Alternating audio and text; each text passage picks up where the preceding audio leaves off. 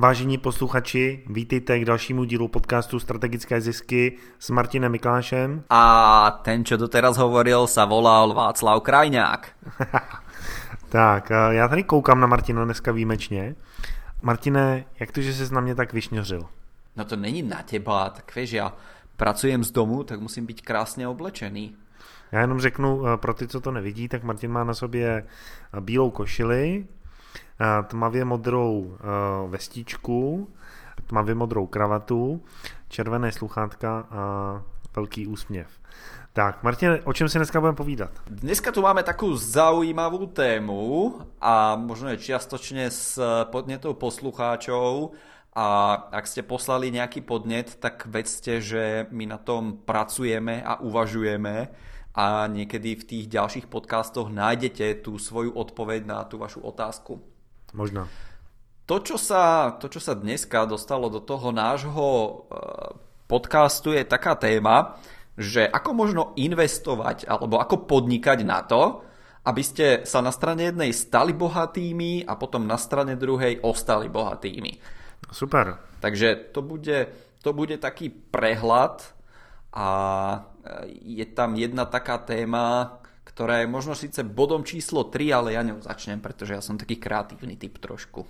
super, super. Martin, já jsem zvědavý na to, jak se po dnešním nahrávce Eh, stanu bohatým. To mě hrozně zajímá.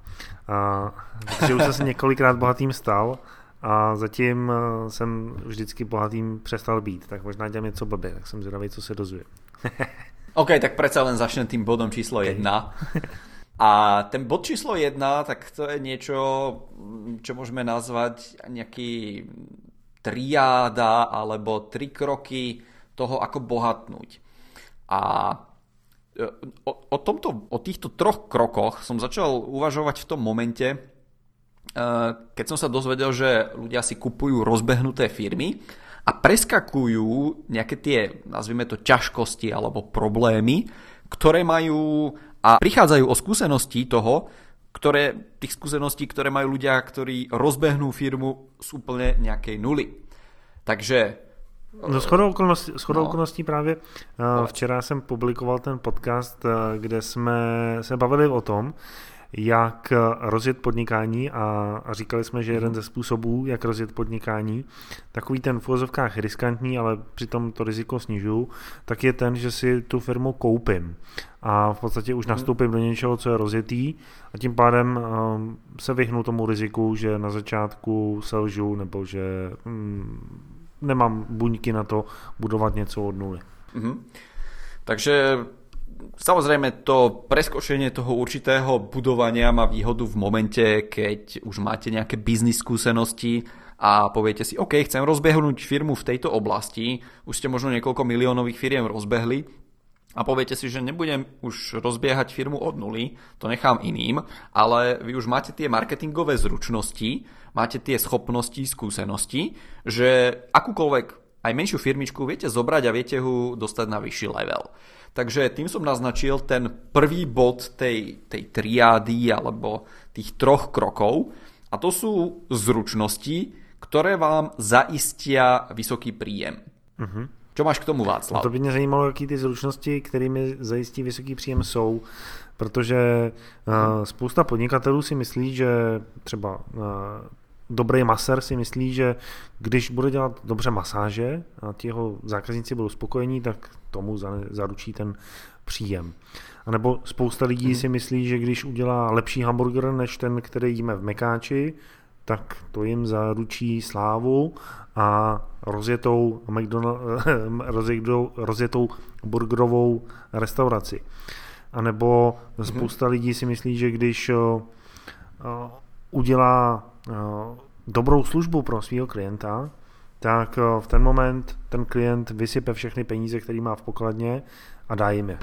Protože prostě udělali dobrou mm-hmm. službu. Ja sa teraz priznám k jednej veci, teraz som síce v pracovní a pekne v kravate, ale niekedy, napríklad keď mám zvýšenú teplotu alebo jednoducho sa necítim dobre, tak ja pracujem aj z postele. A to si robím také žarty, že čo je to za profesiu, je to najstaršia profesia na svete a môžem ju robiť z postele. V dnešnej dobe. Hej, a ľudia si, ľudia si to občas zamieňajú a myslia na nejakú, na nejakú inú profesiu. Ale tá vec číslo jedna je predaj. A vy musíte všetko predať. Pokiaľ, pokiaľ nepredáte nejakú službu, produkt, niečo nepredáte, tak nič nezarobíte. Takže tá zručnosť číslo jedna je to, že vy budete mať zručnosť toho, že predajom, sprostredkovaním, konzultáciami, čímkoľvek dosiahnete taký príjem, že e, sa dokážete uživiť. To môže byť ja neviem, 100 tisíc korún mesačne, to môže byť 3 tisíc eur. A pokiaľ by sme sa bavili o nejakých západných krajinách, no tak sa bavíme nejakých 10 tisíc dolárov alebo eur mesačne. Takže tá zručnosť číslo 1, ktorú viete, alebo ktorú e, keď viete, tak sa stanete bohatými a udržíte sa bohatými. Táto zručnosť má ale jednu nevýhodu, ktorá sa niektorým ľuďom nechce robiť. A to nevýhodou je to, že pri tejto zručnosti vymieňate svoj čas za peniaze. To znamená, že klienti vám musia zaplatiť za to, aby ste vy im predali ich službu, produkt, aby ste e, napísali napríklad nejaký e, predajný dopis alebo niečo v tomto zmysle. Takže pokiaľ máte tieto zručnosti, tak máte určitú mieru stability, spokojnosti a kľudnej mysle. Takže to je ten bod číslo 1. Napadáte niečo k tomu? No, eh, když si otevřu v podstatě skoro jakoukoliv motivační knížku, a i eh, knížku, kde mluví úspěšní lidé, tak eh, tam najdu příběh o tom, jak se ten člověk naučil prodávat a jak to změnilo jeho život. Já sám ajťák, jsem prodávat eh, nikdy neuměl a musel jsem se to tvrdě naučit až v momentě, kdy v mé firmě nebyly zakázky a byli tady lidi, kteří chtěli, eh, kteří chtěli odměnu. Takže v ten moment jsem si mhm. říkal, no můžu to na někoho delegovat, ten prodej, ať nám něko, někdo sežene zakázky, ale no, právě tenhle ten model tak mě dostal tam, kde jsem byl. Takže jsem si říkal, hele Václave, asi se to budeš muset naučit sám. Takže jsem šel na čtyřdenní trénink intenzivní a odcházel jsem tam odsaď, eh, hele, já dokážu prodat všechno všem. No a samozřejmě eh, to tak nebylo. Bylo potřeba do toho ještě zapojit eh, nějaké zkušenosti přímo z prodeje, ne jako z tréninku, ale z toho reálného prodeje. A ty jsem získával měsíce potom a i když prodávám už několik let, tak eh, stále se učím to, jak tu druhou stranu přesvědčit, jak ji zmanipulovat, aby chtěla ten můj produkt, tu moji službu. Takže já si myslím, že to je ta nejdůležitější zručnost a kdo ji umí, kdo ji zvládá, tak má v podstatě v biznise vyhráno. Souhlasím. Minimálně to, čo má zaručené, tak to je nejaký príjem. Takže táto prvá zručnosť alebo ten prvý level, tie základy sú na to, aby ste mali zaistený nejaký príjem. Ako náhle máte zaistený ten váš príjem, tak môžete prejsť na druhý level. No a to je niečo, čomu ja hovorím škálovateľný biznis. To znamená, že vy si dokážete vybudovať podnikanie, možno od nuly, pretože už máte príjem e, z konzultácií alebo z predaja alebo z niečoho iného a ten váš škalovateľný biznis dokážete vybudovať tak, že budete mať najlepší tým okolo seba a tie investície, ktoré spravíte do tohto škálovateľného biznisu, tak sa vám začnú niekoľkonásobne vrácať. Takže krok číslo 1 je príjem, to znamená zručnosti, ktoré vám zaručia vysoký príjem a ten krok číslo 2 je škálovateľný biznis, nejaké podnikanie, ktoré vám začne zarábať peniaze. No a zase, pokiaľ máte z z toho škálovateľného podnikania väčší príjem než e, z činností, kedy predávate svoj čas za peniaze, tak môžete týchto klientov, či už konzultačných alebo obchodných partnerov, alebo pre ktorých niečo predávate a tak ďalej, znižovať a viacej času môžete venovať sebe, rodine, zábavám a tak ďalej. A viacej času, času môžete venovať aj tomu škálovateľnému podnikaniu, ktoré vám prináša peniaze a pretože vy už máte napríklad tie predajné zručnosti, tak si viete zaučiť ten tým ľudí a viete, ako by ten biznis mal fungovať, čo by mal prinášať a tak ďalej. To znamená, že sa nezlaknete toho, že e, teraz ten biznis rozbehnem a možno to nebude váš prípad, že, že nemusíte mať nejaký finančný vankúš, ale viem o firmách, ktoré si povedali, že OK, na toto je na trhu priestor a my do toho naplno ideme. Takže to sú ľudia, ktorí mali ten príjem zaistený a možno mali niekoľko tých firiem a rozbehli ďalšiu firmu. No a oni zistili po rozbehnutí tej firmy, že nemajú dostatok klientov z nejakého dôvodu a beh tej firmy ich stojí 1000 eur denne. Hej, 1000 eur to máme 25 tisíc korún českých za deň. Takže pol milióna alebo koľko to vychádza mesačne, tí ľudia museli vyťahnuť z vrecka, strčiť ich do tohoto škálovateľného podnikania zo začiatku a hovorím, neodradilo ich to, pokiaľ majú dobrý marketingový prieskum a vedia, že je na to klientela, tak vedia, že budú nejaký čas investovať, nejaký čas to možno bude v mínuse, no ale potom sa to dostane do plusu. Takže možno to je výhoda toho, keď vy si kúpite nejaký zabehnutý biznis, povedzme, je tam síce nejaká väčšia investícia vopred, možno milióny eur alebo desiatky miliónov eur, ktoré vám s veľkou pravdepodobnosťou banka požičia, ale preskočíte akoby túto fázu učenia sa, najímania nových ľudí, nastavovania procesov rôznych a tak ďalej. Jo, u toho škálovatelného biznesu, když to vezmu, eh, takovýto eh, dobrý kuchař, tak si tím uživí. Jo? Eh, umí to prodat, to svoje řemeslo, umí udělat dobrý jídlo a vydělá si třeba i krásných 100 tisíc korun měsíčně nebo 10 tisíc euro. Takže je, to je jedno a to samý skoro. Skoro. tak, no a ten škálovatelný biznis, tak eh, on potom, když by chtěl víc peněz, tak eh, on, on je nemůže vydělat, protože má jenom jeden čas, kdy může vařit. Čo? Takže on, eh, co může udělat, to si vlastně ty naznačil, že si k sobě najde někoho, kdo mu s tím pomůže, anebo změní ten koncept, že on nebude ten mistr kuchař, ale že dá dohromady menu, který udělá uh, třeba i junior kuchař nebo někoho, koho uh, rychle zaučí. A on díky tomu může ten svůj biznis škálovat a mít třeba restaurace po celých Čechách. Chápu to správně? Mm-hmm. Ano, veľmi jednoducho povedané, áno. Pokiaľ je tam tá škálovateľnosť a ten človek napríklad v tomto prípade nie len, že bude dobre variť, ale vie aj dobre predávať to jedlo, tak si môže otvoriť sieť reštaurácií, ktoré nazve, ja neviem, Václava Martin. No, Najlepší kuchári já, sveta. Já jsem se právě s tebou chtěl podělit, protože já jako vařím dobře, vařím hmm. rád a když něco uvařím, tak jako to opravdu stojí za to.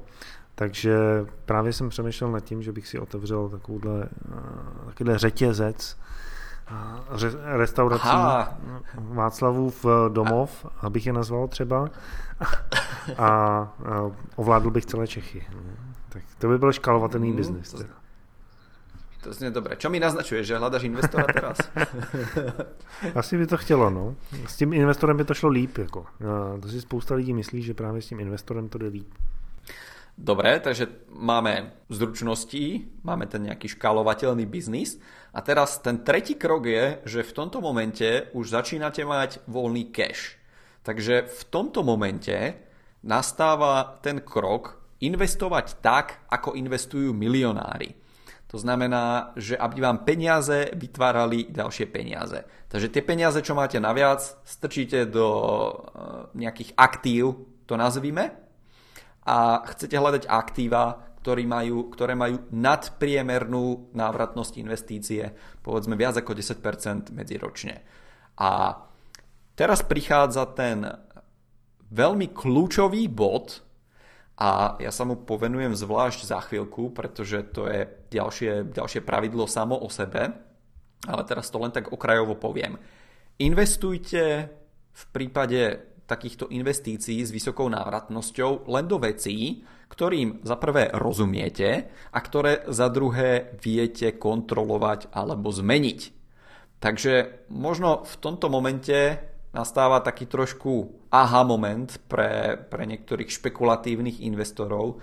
My sme zainvestovali do toho alebo do tamtoho. No, čo ťa no napadlo? No práve, že všichni teď investují do těch bitcoinů a do těch kryptoměn. Ano. A, tak mm-hmm. to mě třeba napadlo, že je dobrý tam dát všechny peníze v úzovkách. Uh, určite, hej, a teraz uh, ľudia to doťahujú ďalej do nejakých záverov, že a OK, a skrachuje Bitcoin, alebo pôjde ešte hore Bitcoin, tak uh, za prvé, pokiaľ nemáte škálovateľný biznis, ktorý ste si vytvorili cez uh, vysokopríjmové zručnosti, tak v týchto veciach zjednodušene povedané nemáte čo hľadať.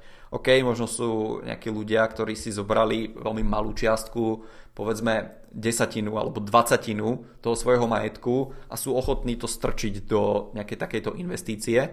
Možno tam je to v poriadku. Hej, a pokiaľ ste menší investor, e, Bitcoin tam nemá nejakú minimálnu investíciu, kde sa na vás ani nepozrú, pokiaľ nemáte, ja neviem, milión dolárov alebo milión eur na účte, ale môžete začať v podstate s úplne minimálnou investíciou.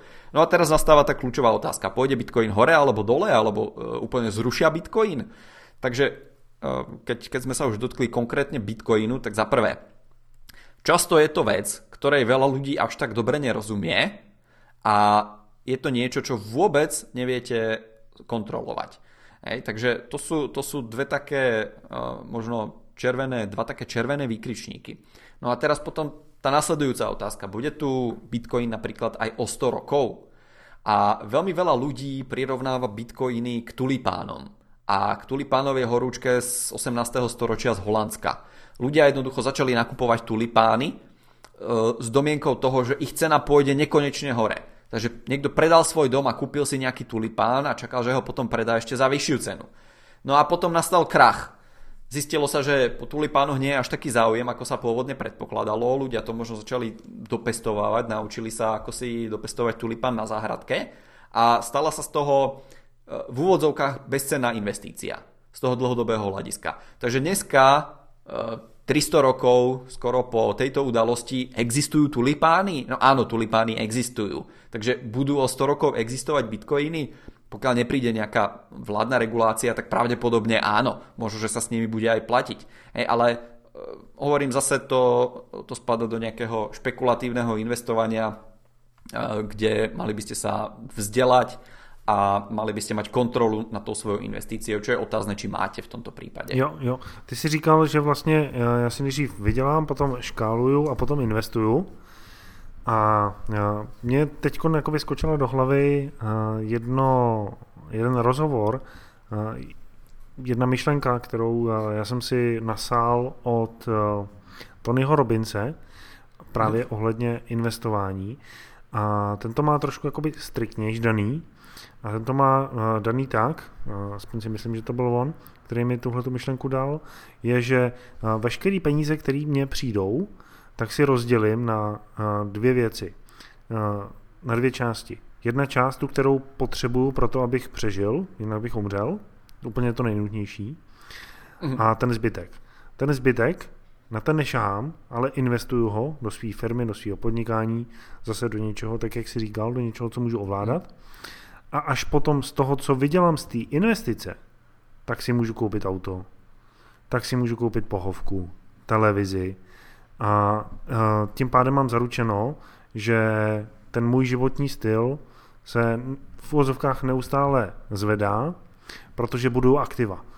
A to je filozofie, která mě jakoby hodně je sympatická.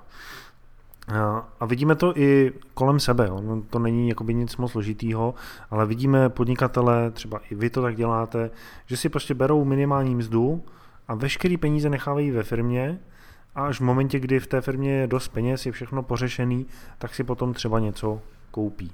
Je to oproti tomu, než když člověk uzavře velkou zakázku za milion, tak eh, jde do nejdražšího baru eh, ve městě, tam to celý propije, ještě než přijde zaplacená faktura, tak už si objedná nový auto a, rovnou ještě vybaví kancelář novýma počítačema. Takže v momentě, kdy ta zakázka doproběhne, tak už je v podstatě na nule a, a může začít znova. Je to, tak, jo, a to jsou jako, možná se tomu směješ, jako, že tobě to třeba není blízký, ale setkávám se s tím i u, u některých podnikatelů, že to prostě takhle mají a že v podstatě utrácejí dopředu ty věci, které vydělali. Takže je to něco na přemýšlení. Jo. Ešte ostanem pri tom treťom bode a taká posledná myšlienka. Cieľom toho tretieho bodu je to, aby uh, rastla, rastla vaša čistá hodnota, takže bohatstvo, ktoré máte, možno jednoducho povedané, A tá druhá vec je, aby ste si dlhodobé bohatstvo nejakým spôsobom vybudovali cez tieto investície. Takže to boli triáda. tri kroky, triáda, tri kroky toho, uh, akým spôsobom alebo ako uvažujú bohatí ľudia na to, aby sa stali bohatými a samozřejmě aj ostali bohatými. OK, co mi z toho plyne, že teď, když mám nějaký volný cash a nemám pořešený ten krok jedna, nemůžu pořádně prodávat, tak stejně bych měl investovat do vzdělávání, do prodávání a prostě makat na téhle svý zručnosti, znalosti, abych ji vylepšil. Dokud prostě nebudu mít 100% jistotu, že kamkoliv přijdu, anebo cokoliv se v životě může stát, tak já se z toho dokážu v uvozovkách prodat. Že vždycky mm dokážu najít zákazníky, který mě dokážou, eh, díky kterým já dokážu eh, vydělat dost peněz na to, abych se uživil.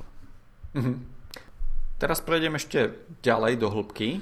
Já si myslím, že eh, když tohle člověk má, tuhle tu myšlenku zasazenou v hlavě, že vždycky z každé situace se dokáže dostat prodejem, tak potom ten člověk právě ani nepotřebuje to, tu jistotu, tu bezpečnost v tom, že má na účtě milion, v tom, že má dům, v tom, že má cokoliv, protože on sám vnitřně ví a má to ověřený, nejenom, že to je nějaká spiritualistická myšlenka nasazená do hlavy, že vy dokážete všechno, tak ten člověk ví, že dokáže prodat a tomu dává jistotu v podstatě riskovat neomezeně v tom životě a v podnikání. A když se takovýmhle člověkem stanete, tak potom najednou místo těch věcí, které trvají tři roky, tak tím, že tam nemusíte dávat brzdu, tak ji zvládnete za tři měsíce. Za tři měsíce rozjedete ziskový podnikání.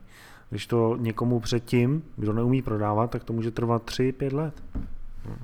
Takže opravdu jsem jenom chtěl potrhnout ten první krok té triády, vlastně ten, ten, ten základní krok, že když se někdo naučí prodávat, tak jako když se naučíte prodávat, váš život se změní a nikdy už nebude takový, jaký byl. Presne tak. Takže čo si môžete predávať, pod, pod, predstaviť pod predávaním, tak to je priamo stretnutia s ľuďmi, to môže byť copywriting, to môže byť dobrý marketing, jednoducho čokoľvek, čo vám predá ten váš produkt alebo tú vašu službu. Dobre? Jo, jo. Jako, uh, jako prodej není o tom, že musím mít někomu přijít na sůzku a něco mu narvat. Jo? Prodej může být uh, právě v tom, jak říkal Martin, zvednu telefon a třeba toho člověka přesvědčím na telefonu. Naživo bych ho nepřesvědčil, protože prostě tam není moje silná stránka. A nebo moje silná stránka je v psaní působivých textů. Tak prostě tam můžu uh, přesvědčit uh, teoreticky i víc lidí než naživo.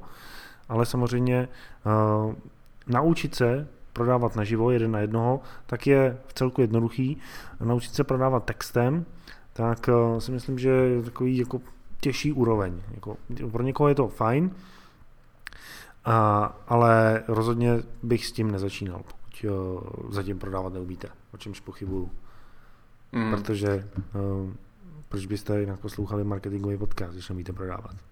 Že, určitě. No. Všetci poslucháči sú skvelí predajcovia. Dobre, taká ďalšia zaujímavá myšlienka je v tom, že neexistujú nebezpečné investície, existujú iba nebezpeční investory. Já jsem si to říkal, že se k tomu dostaneme, že jsou nebezpeční lidi. Áno, ľudia sú nebezpeční. Pokiaľ nevedia, do čoho investujú. Takže ako vedieť, do čoho investujete, tak to zase začína e, pri tých e, vysokoziskových zručnostiach alebo pri tých škálovateľných biznisoch. Viete to tak, že poznáte dobre odvetvie, do ktorého investujete Ideálne, keď poznáte možno aj priamo tú firmu alebo majiteľov a viete si možno o nich niečo zistiť viacej na internete. Dneska som jednému klientovi hovoril ten príbeh, čo sa stalo. E, keď bol krach e, tej, tých amerického trhu niekedy v tom roku 2007-2008, tak zrovna v tom čase odišla jedna pani z, z Viedne do dôchodku. A všetky tie svoje celoživotné úspory zobrala, strčila ich do burzy, hej, pretože tam to vyzeralo, že to bude do nekonečna rásť. Jedného dňa sa zobudila a aj celoživotné úspory, ktoré mala na dôchodok, boli nulové. Čo si povedala? Hej, nenechám to tak. Začala sa zaujímať o burzu. Začala si študovať firmy, uh, tie ich výročné správy, začala si študovať, akí sú tí majiteľia, čo robia, ako fungujú a mám pocit, že behom troch rokov mala naspäť tú svoju investíciu. Hej, takže z toho, čo jej možno poslal štát ako nejakú podporu, tak to zainvestovala do burzy a dokázala, hovorím, veľmi veľké peniaze zarobiť. E, celoživotné úspory, čo koľko rokov človek pracuje, možno 40, tak zarobila behom nejakých troch rokov z toho v úvodzovkách nič, čo jej zostalo. Takže čím lepšie a čím viacej poznáte odvetvie, čím lepšie poznáte danú firmu, tak tým lepšie investície začnete robiť. A samozrejme do toho spadá aj to, že máte nejaký buď systém finančný alebo princípy a ten systém alebo tie princípy fungujú na strane jednej, ale nielen, že fungujú, vy ste aj človek, ktorý dokáže krok za krokom nasledovať ten systém, ktorý vám funguje na investovanie a zarábanie. A právě jsem to chtěl říct, že těch systémů je spousta, ale jako udržet si tu svoji pozornost na tom, na tom dodržování toho systému, nebo vybudovat si ten návyk, abych ten systém používal, když ten vybraný systém na investování, na podnikání, na prodej, na cokoliv, není dělaný pro mě, tak je hrozně těžký. A proto to není jenom o tom systému, ale je to o tom, že ten systém musí být vybraný pro mou osobnost, nebo chcete-li pro to, jakým způsobem já nejlíp funguji ve firmě. Jiný investiční systém bude pro člověka, který je víc jako rizikový, větší cholerik, jiný systém bude pro člověka, který je flegmatik, tak tam snad ani žádný systém není.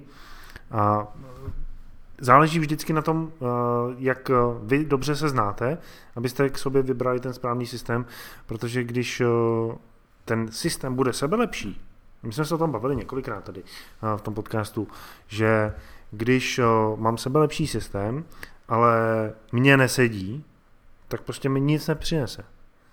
A naopak ten nejhorší systém, který mě sedí, tak eh, mi může dodat výsledky, protože prostě je eh, odpovídá té mojí osobnosti, tomu, jak já funguju. To jsem chtěl jenom říct. No. Dobre. Takže čtyři body kontroly. Ktoré veci by ste mali za ideálnych okolností kontrolovať? To je to, že máte v ruke marketingovú kontrolu. To znamená, to je presne to, čo učím majiteľov firiem na konzultáciách, Jednoducho sa nemôžete spoliehať na to, že to dáte von do nejakej marketingovej agentúry, že urobte nám nejakú reklamu. Oni ju samozrejme spravia, ale čím presnejšie zadanie vy dokážete dať, tak tým lepšie výsledky e, dostanete naspäť. Tá druhá oblasť, ktorú musíte kontrolovať, tak to je finančná kontrola. Takže či už je to váš vlastný biznis alebo e, biznis, do ktorého investujete, tak musíte vedieť kontrolovať tie finančné toky. Musíte vedieť, že OK, zverejním túto reklamu za 1 euro a 3 eurá mi z toho vypadnú naspäť. To je ten, e, ten systém alebo tá kontrola, ktorú mám ja nad tým marketingom ako majiteľ firmy. Pokiaľ toto neviem urobiť, nemám kontrolu nad marketingom a neviem potom ani efektívne škálovať. Tretia oblasť, e, ktorú chcete kontrolovať, tak to sú kľúčoví ľudia vo firme a potom štvrtá oblasť, tak to sú kľúčové rozhodnutia firmy. Hej, pretože pokiaľ firma urobí rozhodnutie, ktoré e, vôbec nie je v súlade s jej klientami, tak samozrejme, že jej akcie spadnú dole, že jej príjem sa zníži, no a tá vaša investícia, že sa v tomto momente môže stratiť. A to je jedno, že či sa bavíme o investovaní do iných firiem, alebo sa bavíme o investovaní do tej svojej firmy, do toho svojho marketingu. Poviem vám taký príklad. Veľmi veľa franšizových systémov som komunikoval alebo konzultoval v poslednej dobe a najčastejším tým bodom zlomu je ten marketing. Pretože tá franšíza môže byť sebe lepšia, ale pokiaľ majiteľ franšízy nevie, ako robiť ten marketing, tak tá franšíza nemá šancu dosiahnuť toho svojho potenciálu. Ďalšia vec je finančná kontrola vo franšízach, som sa stretol s takou vecou, že vy si môžete kúpiť poukážku, a to je teraz jedno na 5 jedál, alebo na 5 vstupov, alebo na 5 čohokoľvek v jednom meste a využiť to môžete v druhom meste. Na tom by nebolo nič zlé, až do toho momentu, že tí ľudia pracujú v nejakom jednom veľkom meste, tam si nakúpia všetky poukážky, všetky peniaze ostanú v tej jednej pobočke, ale potom to využívajú v nejakej inej pobočke, ktorú si niekto otvoril a povedal si, že je, toto je biznis model, ktorý funguje, ale nakoniec z toho nemá ten príjem. A to, toto sú reálne príklady, ty sa smeješ, ale ono je to smutné, keď za tebou príde majiteľka a povie, že no tak toto sa deje v, tom, eh, v tej našej franšíze. Hej, a tí majiteľia proste sa nemajú k tomu, aby s tým za prvé niečo urobili. No a tí majiteľia eh, za druhé marketing je ich slabou stránkou, takže nevedia, ako, ako ten biznis pohnúť ďalej, ako ho rozvíjať. Takže z dlhodobého hľadiska je otázne, či sa nejaká taká franšíza vôbec na trhu udrží. Jo, my jsme se tady bavili hodně, hodně o e- MLMku, jako multilevel marketingu a spousta lidí, co posloucháte na ten podcast, tak si říká, jo, vím, s Martinem nemáte rádi to MLMko.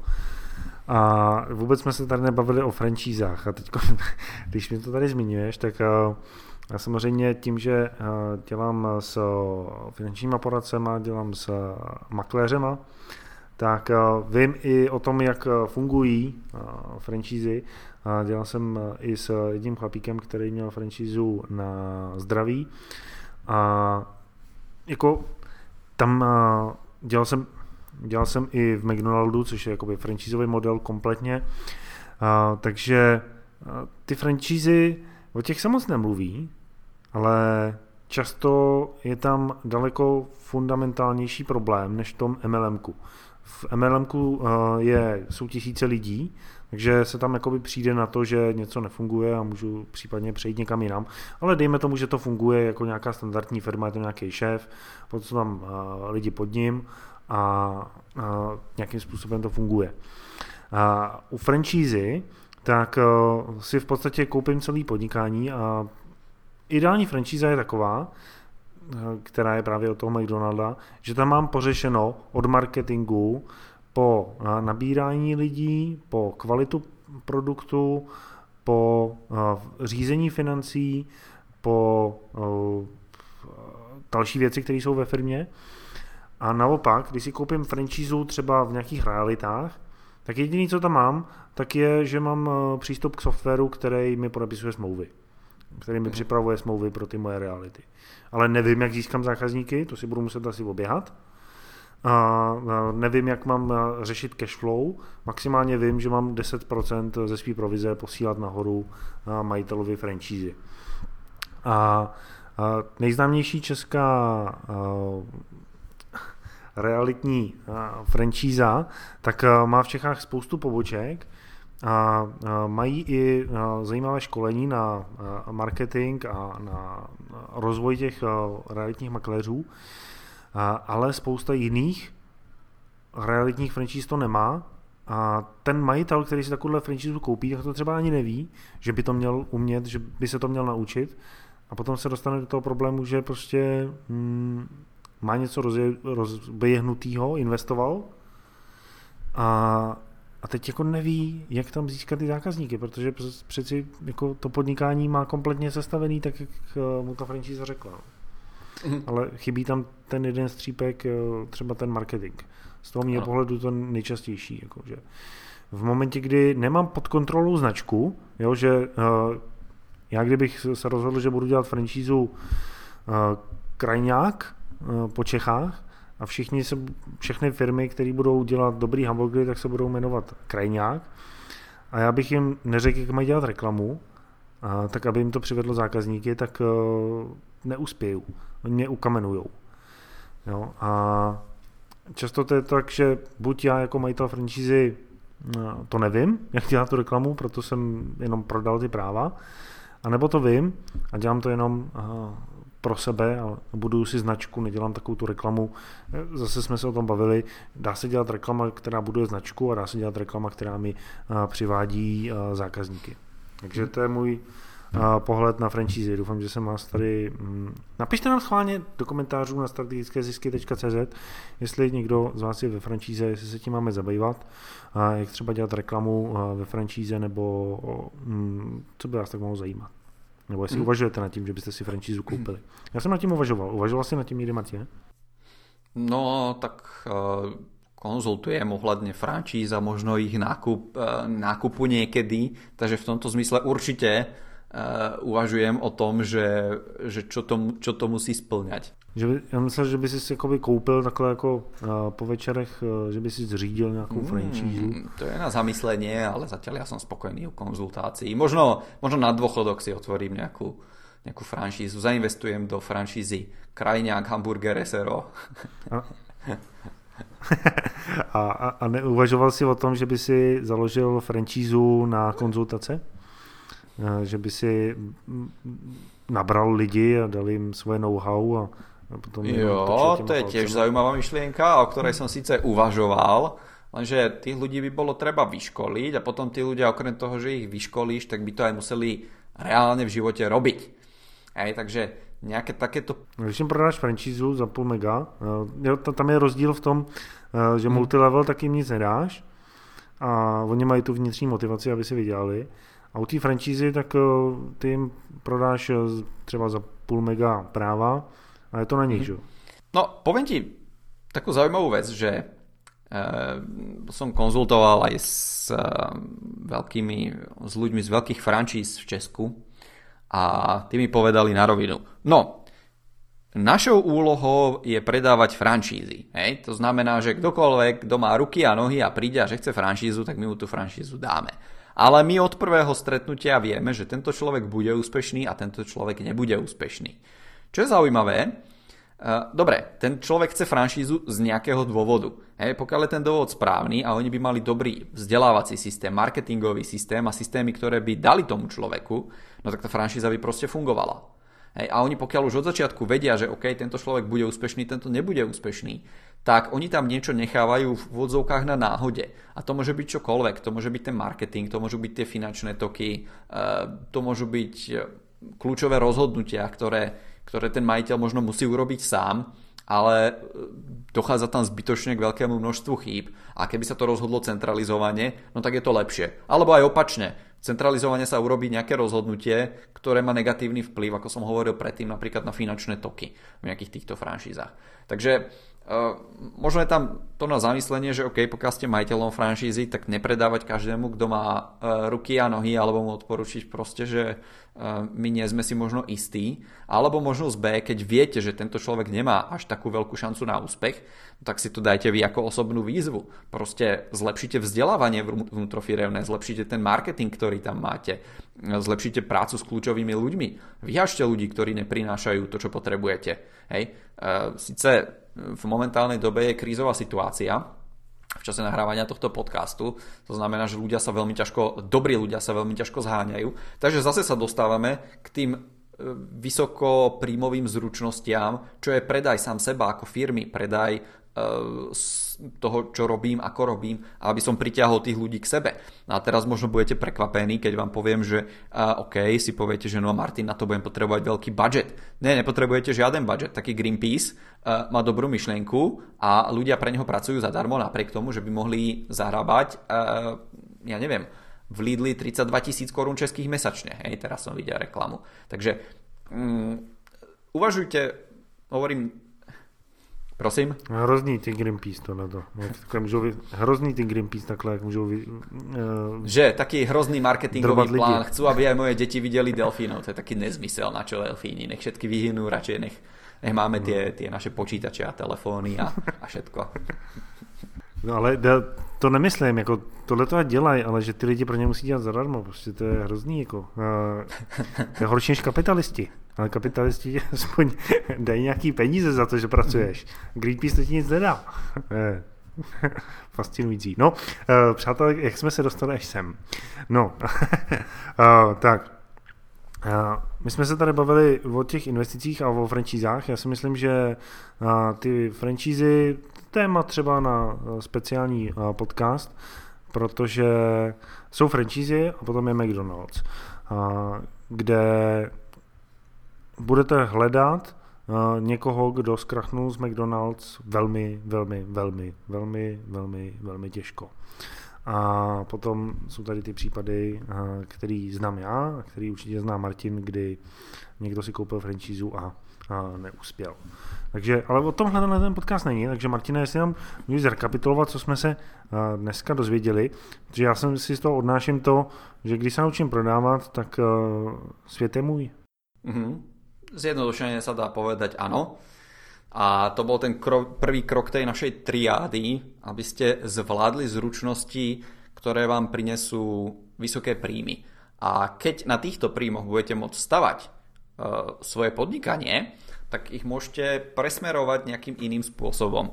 Hovorím, nevýhoda tých e, zručností vysokopríjmových je to, že vy meníte svoj čas za peniaze. Takže pokiaľ si poviete, OK, budem konzultovať, akokoľvek ma to môže baviť, ale musím niečo zarobiť. A deň má obmedzený počet hodín, to znamená, že ja mám obmedzený počet klientov.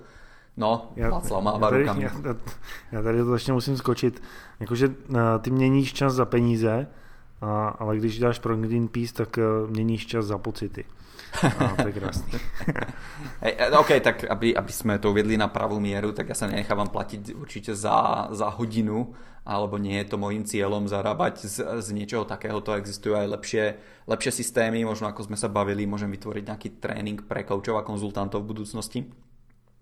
Ale pokiaľ máte ten príjem z vysokopríjmových zručností, hej, to môže byť e, skúsenosti z obchodných oddelení, alebo môžete byť veľmi úspešný v MLM, alebo kdekoľvek, to je úplne jedno pre, e, pre túto triádu. Jednoducho máte príjem, ktorý viete strčiť do škálovateľného biznisu.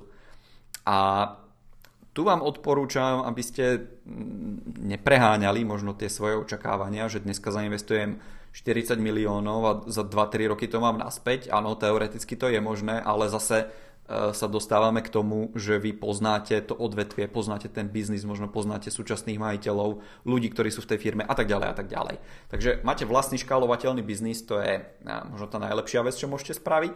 No a tá posledná, tretia alebo najvyššia úroveň, tak to sú investície, ktoré majú vysokú návratnosť. To znamená, že viac ako 10% medziročne.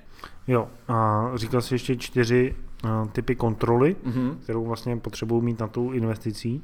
Áno, takže či už je to v vlastnej firme alebo kdekoľvek inde, Musíte mať pod kontrolou marketing, musíte mať pod kontrolou financie, musíte mať pod kontrolou kľúčových ľudí a musíte mať pod kontrolou kľúčové rozhodnutia.